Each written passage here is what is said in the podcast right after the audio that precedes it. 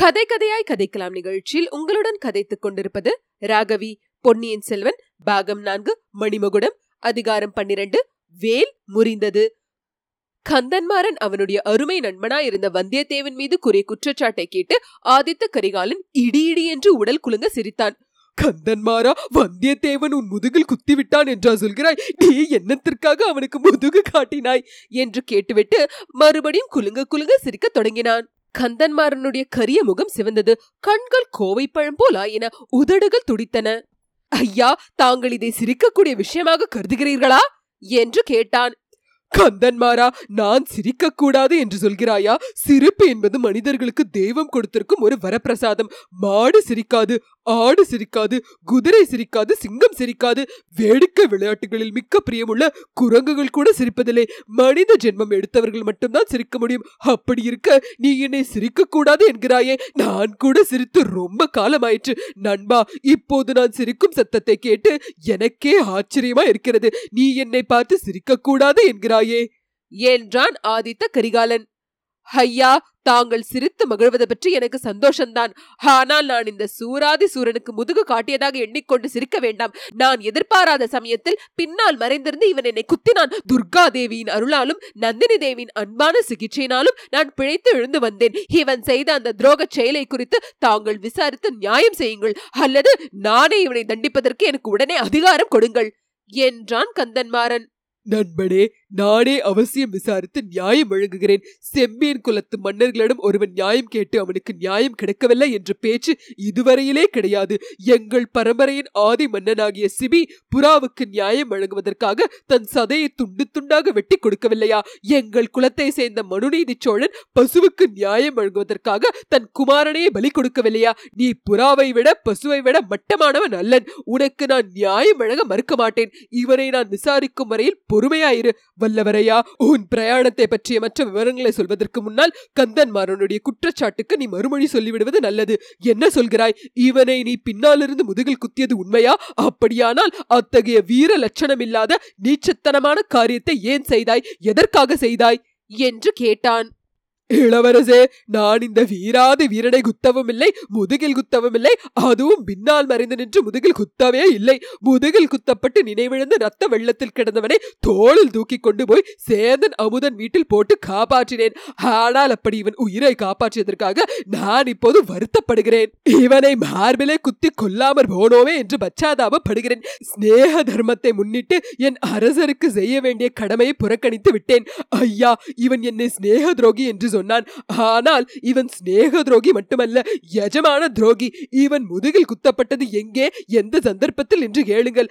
ஆடி மாதம் பதினெட்டாம் பெருக்கு தினத்தில் இவனுடைய கடம்பூர் மாளிகையில் என்ன நடந்தது என்று கேளுங்கள். அன்றைக்கு அங்கே மூடு மறைந்து கொண்டு வந்தது யார் என்று கேளுங்கள். இந்த சந்தர்ப்பத்தில் கந்தன்மாறன் உடல் நடுங்க நாக்குழற? அடே அற்ப பயலே நிறுத்து உன் அபத்த பேச்சை. இல்லாவிட்டால் இதோ இந்த வேலுக்கு இரையாவாய் என்று கூறி வேலை கையில் எடுத்தான். ஆதித்த கரிகாலன் அவனுடைய படபடப்பை கண்டு சிறிது வியப்படைந்தான். கந்தன் மாறனுடைய கையிலிருந்து வேலை பிடுங்கி தனது இரும்பையொத்த கரங்களினால் அதன் அடிக்காமை வளைத்தான். வேல் படார் என்று முறிந்தது. அதன் இரு பகுதிகளையும் ஆதித்த கரிகாலன் வீசி தூர இருந்துவிட்டு ஜாக்கிரதை என் சிநேகிதர்கள் என் முன்னாலேயே சண்டையிடுவதை நான் சும்மா பார்த்து கொண்டிருக்க முடியாது. பார்த்திபேந்திரா இவர்களில் யாராவது இனி வேலையோ வாளையோ கையில் எடுத்தால் உடனே அவனை சிறைப்படுத்துவது உன் பொறுப்பு. என்றான். உடனே வந்தியத்தேவன் தன்னிடம் இந்த வாளை எடுத்து பார்த்திபேந்திரனும் கொடுத்தான். பார்த்திபேந்திரனும் வேண்டா வெறுப்பாக அந்த வாளை பெற்று கொண்டான். கந்தன்மாரா உன்னுடைய குற்றச்சாட்டுக்கு வல்லவரேன் மறுமொழி கூறினான். அதன் உண்மையை குறித்து நானே சாவகாசமாக விசாரித்து தீர்ப்பு கூறுகிறேன். அவன் கேட்ட கேள்விகளுக்கு நீ விடை சொல்லப் போகிறாயா? என்று கரிகாலன் கேட்டான். கந்தன்மாறன் தட்டு தடுமாறி மென்று விழுங்கிக் கொண்டு ஐயா அந்த விஷயங்களைப் பற்றி நான் யாரிடமும் சொல்வதில்லை என்று சத்தியம் செய்திருக்கிறேன். என்றான். பார்த்திபேந்திரன் இப்போது தலையிட்டு அரசே இவர்கள் ஒருவரை ஒருவர் குற்றம் சாட்டுவது ஏதோ பெண்ணை பற்றிய விஷயமாக காண்கிறது. ஆகையால் இவர்களை தனித்தனியாக கேட்டு தெரிந்து கொள்வது நலம் என்றான். ஆம் பார்த்திபா நானும் அப்படித்தான் கருதுகிறேன். நீங்கள் மூன்று பேரும் தனித்தனியாக பழுவூர் இளையராணியை பார்த்து அவளுடைய மோக வலையில் விழுந்திருக்கிறீர்கள். ஆகையினால்தான் ஒருவரை ஒருவர் விழுங்கிவிட பார்க்கிறீர்கள் என்று கரிகாலர் கூறிவிட்டு மறுபடியும் சிரித்தார். பார்த்திபேந்திரனுடைய முகம் சிணுங்கியது. அவன் Prabhu தாங்கள் இன்றைக்கு எந்த முக்கிய விஷயத்தையும் லேசாக கருதி சிரிக்க தீர்மானித்திருப்பதாக தெரிகிறது.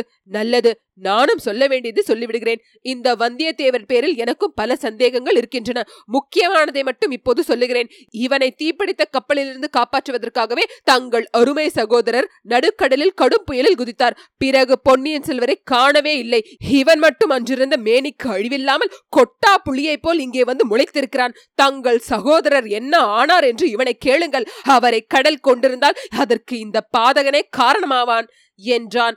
கரிகாலர் வந்தியத்தேவனை பார்த்து இதற்கு என்ன மறுமொழி சொல்லுகிறாய்? என்று கேட்டார்.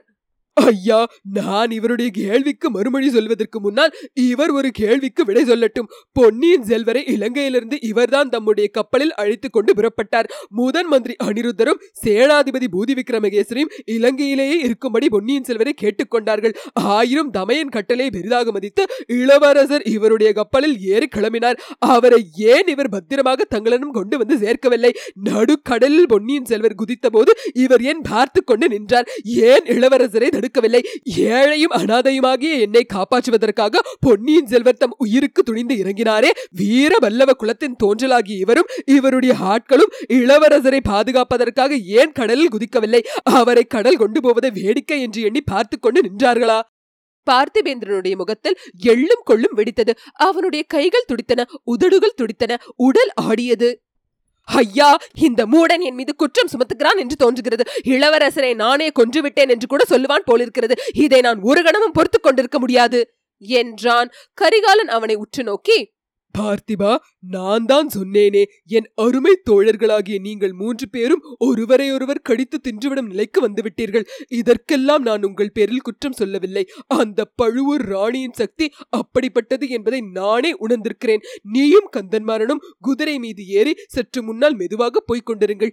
இவனுடைய பிரயாண விவரங்களை கேட்டுக்கொண்டு நான் சற்று பின்னால் வருகிறேன். உங்கள் குற்றச்சாட்டுகளை பற்றி விசாரித்து உண்மையை கண்டுபிடிக்கிறேன்.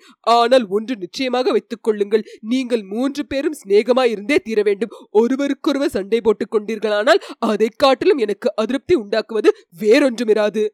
பார்த்திபேந்திரனும் கந்தன்மாரனும் வேறு வழியின்றி தத்தம் குதிரை மீது ஏறி முன்னால் சென்றார்கள். அப்போது ஆழ்வார்க்கடியான் வந்தியத்தேவன் அருகில் வந்து காதோடு அப்பனே நீ வெகு கெட்டிக்காரன் ஆகிவிட்டாய். பையும் செல்லாமல் உண்மையும் வெளியிடாமல் வெகு சாமர்த்தியமாக பேசி தப்பித்து கண்டாய்.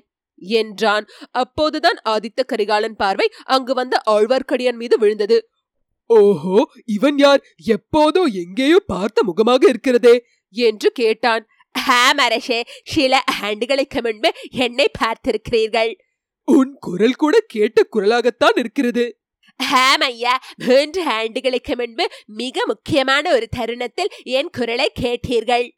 ஆதித்த கரிகாலரின் முகத்தில் திடீரென்று ஒரு கரிய நிழல் வேகமாக படர்வது போல இருந்தது. மூன்று ஆண்டுகளுக்கு முன்னால் முக்கியமான தருணம். அது என்ன? வைகை நதி தீவில் பகைவனை தேடி அழிந்தபோது நான் கேட்ட குரலா? அப்படியும் இருக்க முடியுமா? அந்த குரல் என் குரல் தான் அரசே பகைவன் ஒளிந்திருந்த இடத்தை தங்களுக்கு மரத்தின் மறைவிலிருந்து சொன்னவன் நான் தான். ஆஹா என்ன பயங்கரமான தினம் அது. அன்றைக்கு எனக்கு பிடித்திருந்த விரையை நினைத்தால் இன்று கூட உடல் நடுங்குகிறது. வைஷ்ணவனே நீ ஏன் அன்று காட்டில் மறைந்திருந்தாய்? எதற்காக உன்னை அசரீரியாக மாற்றிக்கொண்டாய்? அரசே சற்று முன் தாங்களே சொன்னீர்களே தங்களுக்கு அன்று பிடித்திருந்த வெறியை பற்றி. எதிரில் கண்டவர்களையெல்லாம் வெட்டி வீழ்த்து கொண்டு போனீர்கள். சில காலம் நான் உயிர் வாழ விரும்பினேன். அது மட்டும் தானா காரணம்? அசரீரி வெளிவந்து எனக்கு வழிகாட்டட்டும் என்று எவ்வளவோ முறை தொண்டை வலிக்க கூறினேனே அப்போதும் நீ ஏன் வெளிவரவில்லை? நான் வளர்த்த சகோதரி இப்போது பழுவூர் இளையராணி. அவளுடைய தீராத கோபத்திற்கு ஆளாக நான் விரும்பவில்லை. அவளுடைய தீராத கோபத்திற்கு நான் மட்டும் ஆளாகலாம் என்று எண்ணினாயாக்கும்? அட சண்டாளா! என்று கூறி கரிகாலன் இடையிலிருந்த கத்தியை உருவினான். வந்தியத்தேவன் பயந்து போனான். ஆழ்வார்க்கடியானுடைய வாழ்வு அன்றோடு முடிந்தது என்று எண்ணினான். மிக்க நயத்துடன்.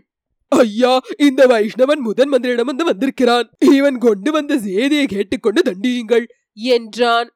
ஆஹா இவனை தண்டித்து என்ன பிரயோஜனம்? இனி யாரை தண்டித்துத்தான் என்ன பயன்? என்று கூறி கரிகாலன் கத்தியை உரையில் போட்டான். கரிகாலன் கோபத்தைக் கண்டு வந்தியத்தேவன் பயந்தது போல் ஆழ்வார்க்கடியான் பயந்ததாக தெரியவில்லை. முகத்தில் விசித்திரமான புன்னகையுடன் அரசே தங்கள் கோபத்தை என் பேரில் திருப்புவீர்கள் என்று எண்ணித்தான் இத்தனை நாளும் தங்களை நான் நேரில் சந்திக்காமல் இருந்தேன். என் பேரில் என் சகோதரி கண்ட கோபமும் இன்னும் தீரவில்லை. இன்று வரையில் என்னை பார்ப்பதற்கு பிடிவாதமாக மறுத்து கொண்டிருக்கிறாள்.